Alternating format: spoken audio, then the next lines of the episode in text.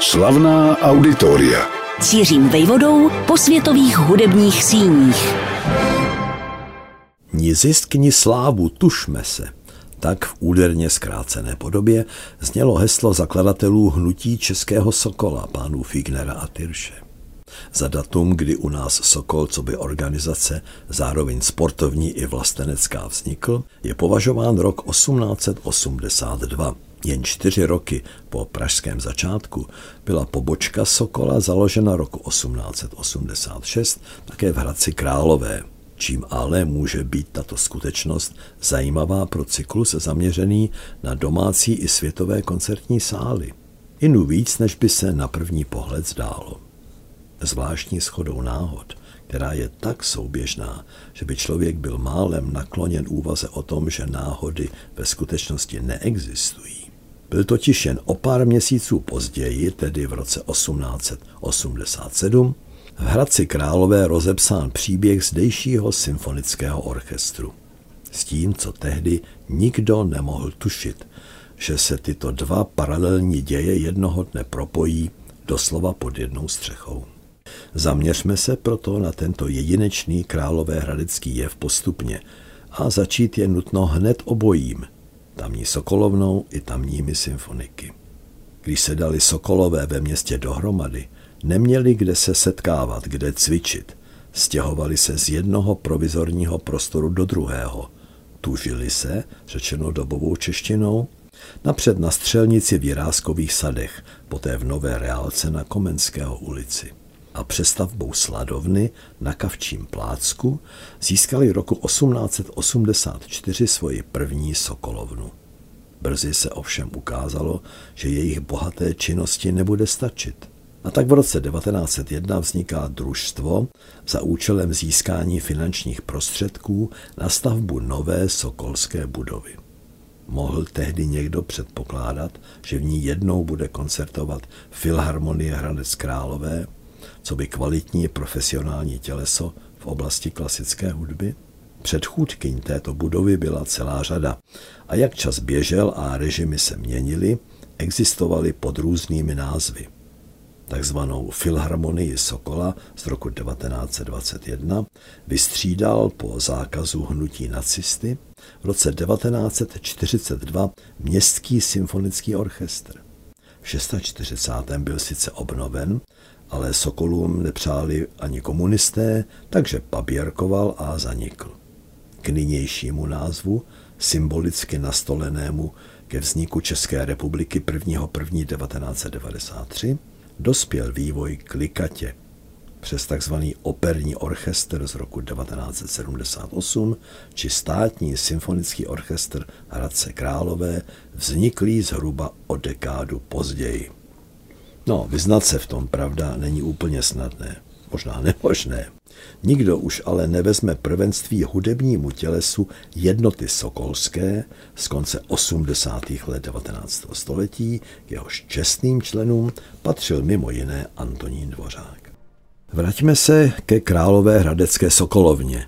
Získat na její stavbu finanční prostředky trvalo déle, než se nadšencům z počátku minulého století zdálo – až vznik Československa se stal mohutným impulzem.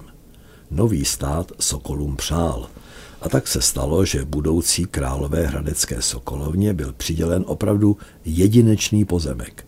Na břehu Labe, nazvaném Eliščino nábřeží, v samém srdci města, kousek od jiné legendární budovy, Kotěrova městského muzea. Šance na uskutečnění svého návrhu v tak ikonickém prostředí přilákala do veřejné soutěže mladé, ale ve směs již uznávané architekty. Patřil k ním Kamil Roškot, dokončující studia na Pražské akademii výtvarných umění právě u Jana Kotěry. Také Otakar Novotný, který nedlouho poté, dokonce po Kotěrovi vedení ateliéru převzal.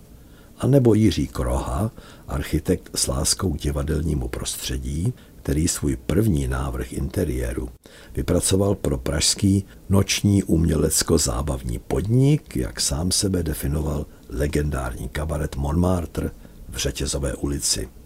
němž se setkávali třeba Bas s Kišem, Tajge s Tichým a další umělci.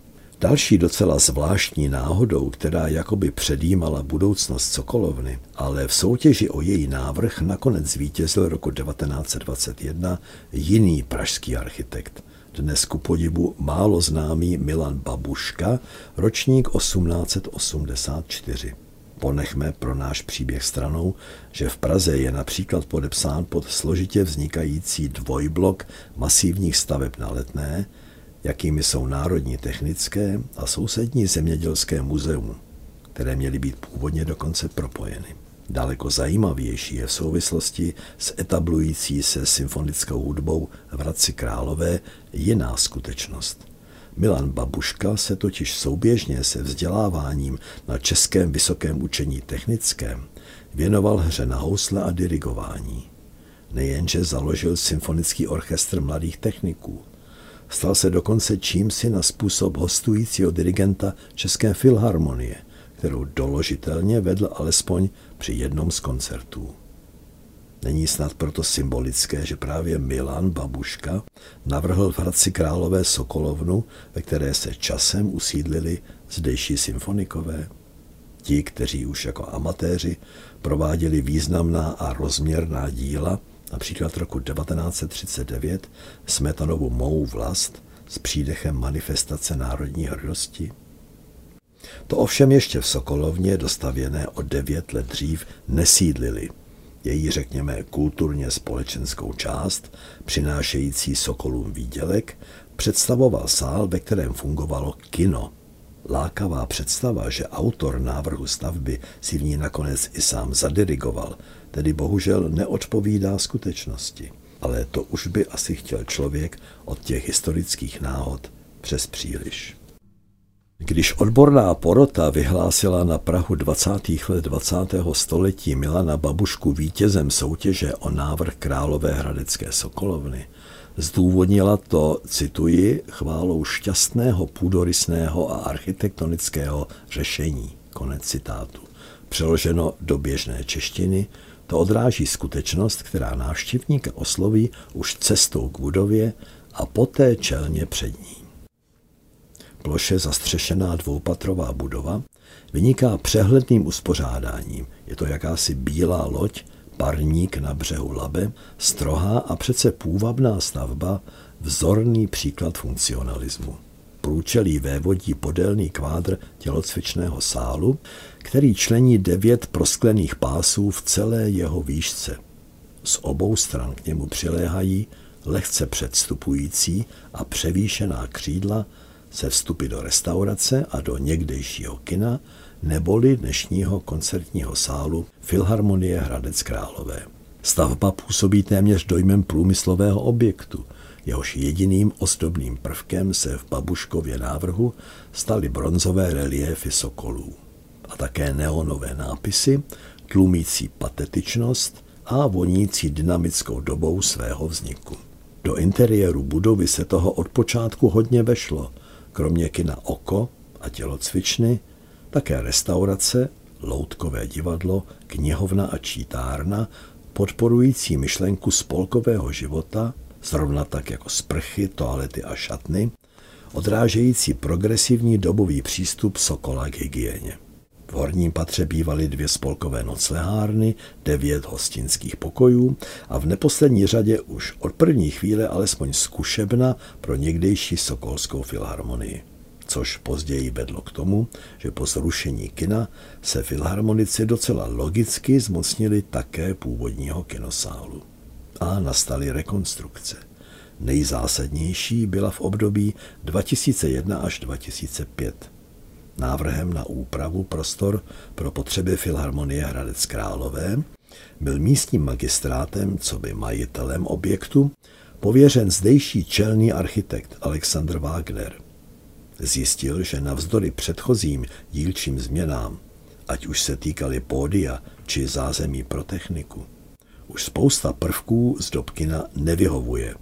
Například sedadla svým sklonem, který divákům kdysi vyhovoval při pohledu vzhůru na plátno, ale nyní vadil ve výhledu na hudebníky.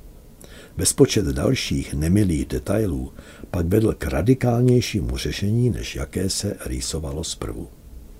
Architekt Wagner prosadil v průběhu rekonstrukce pojetí, jehož výsledkem je současný koncertní sál pro 624 diváků, z toho něco přes polovinu v přízemí a zbytek na balkónech. K balkónu vede cesta příjemně vzdušným předsálím a prosklenou fasádou. Rozšířeno bylo pódium, osazeny nové varhany. Dobře tu proto zní zrovna tak díla Bohuslava Martinů jako Dmitrie Šostakoviče, Gustava Málera nebo Leoše Janáčka. Hradec Králové je městem, ve kterém má co obdivovat řidič i chodec. Skvělý regulační plán z meziválečných let velkoryse předjal rozvoj automobilismu naší éry a navíc oddělil historický střed města od dalších čtvrtí prostornou zelení. Hlavní architektonickou hvězdou byl zde v té době Josef Gočár, jak jeho gymnázium a Masarykovy školy, tak třeba Tyršův most na Eliščině nábřeží, ale také vzorný funkcionalismus jeho sakrální stavby zvané Zbor kněze Ambrože jsou obdivovány dodnes. Jakkoliv zdejší hradecký starosta a vizionář František Ulrich protěžoval Gočára, na své si v průběhu času přišli ve městě i jiní architekti české moderny. Počínaje Janem Kotěrou a konče Milanem Babuškou v jehož někdejší Sokolovně, citlivě upravené, sídlí svým zázemím i svou koncertní síní Filharmonie Hradec Králové. Ni zisk, ni slávu její členky a členové nejspíš neočekávají. Ale jak by Tyrš či Figner řekli, tuží se. Slavná auditoria.